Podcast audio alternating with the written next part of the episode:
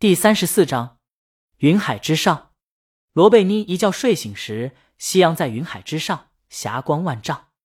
他盯着云海看了一会儿，才懒懒地拿出飞行模式的手机看下载下来的文档，信手先扒拉一下。出乎他的预料，这行文一看就是翻译成中文的书籍，字里行间的翻译腔让他很熟悉。这难道是英文书籍？罗贝妮仔细回想，又把文字翻到开头，查令十字街八十四号。罗贝妮不记得有这么一本书，难道是他没顾上看的新书？他这一段时间忙于官司，对工作多有疏忽，出了新书不知道也正常，可翻译是有滞后性的，除了大热或者学术性质作外，在短时间内翻译成中文的书几乎没有。编辑问他有没有版权问题，罗贝妮想这大概是民间翻译大神把这本书翻译到国内了。他很纳闷，这是一本书信体小说，不知道这本书有什么好的？睡醒无事，他索性就看看，手指往下拨，送给我的大魔王，莫名其妙。他继续往下翻。诸位先生，我在星期六文学评论上看到你们刊登的广告，上头说你们专营绝版书。另一个字眼古书商总是令我望之却步，因为我老是认为，既然古，一定也很贵吧。而我只不过是一名对书籍有着古老胃口的穷作家罢了。罗贝妮看到这儿，大致明白这是一本读者和书商来往的信件了。寄信者的幽默让他轻挑起嘴角。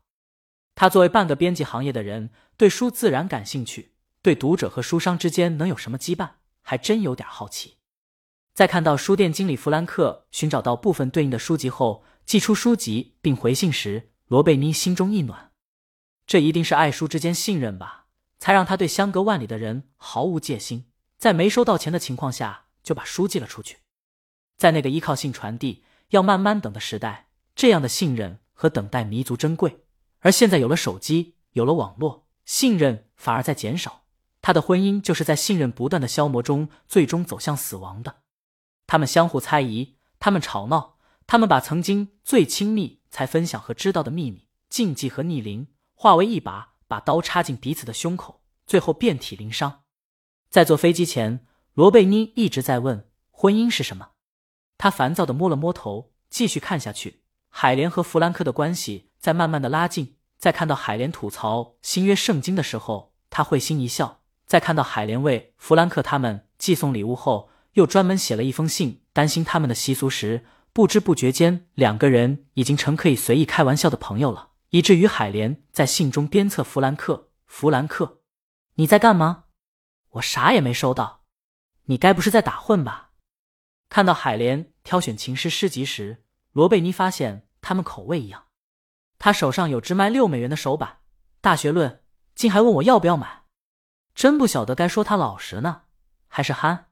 海莲小姐越来越调皮了。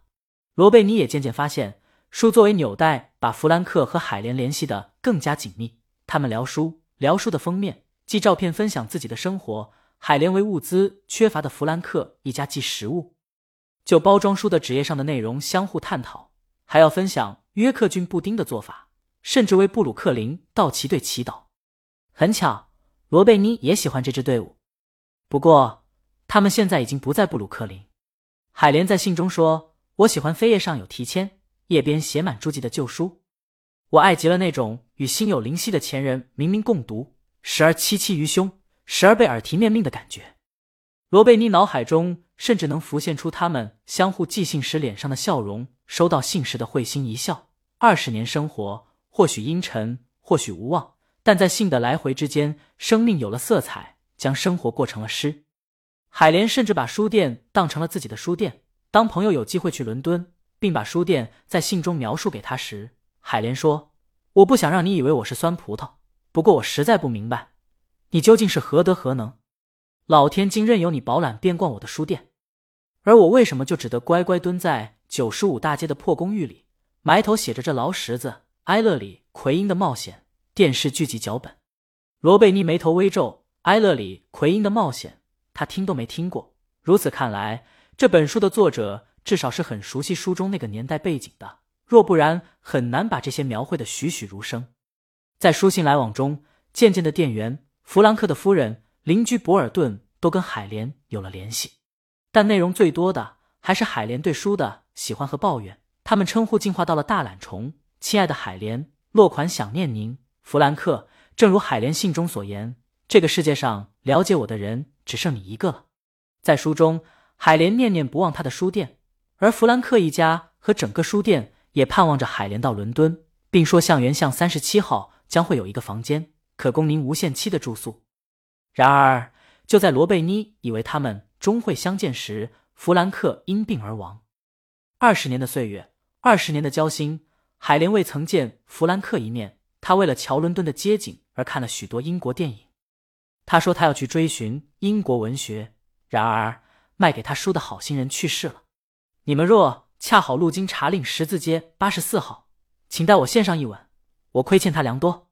罗贝妮读到这儿时正站在机场外面，他望着太阳出生，街道车水马龙，一时间怅然若失，就好像经历了一场美好的幻梦，现在梦醒了。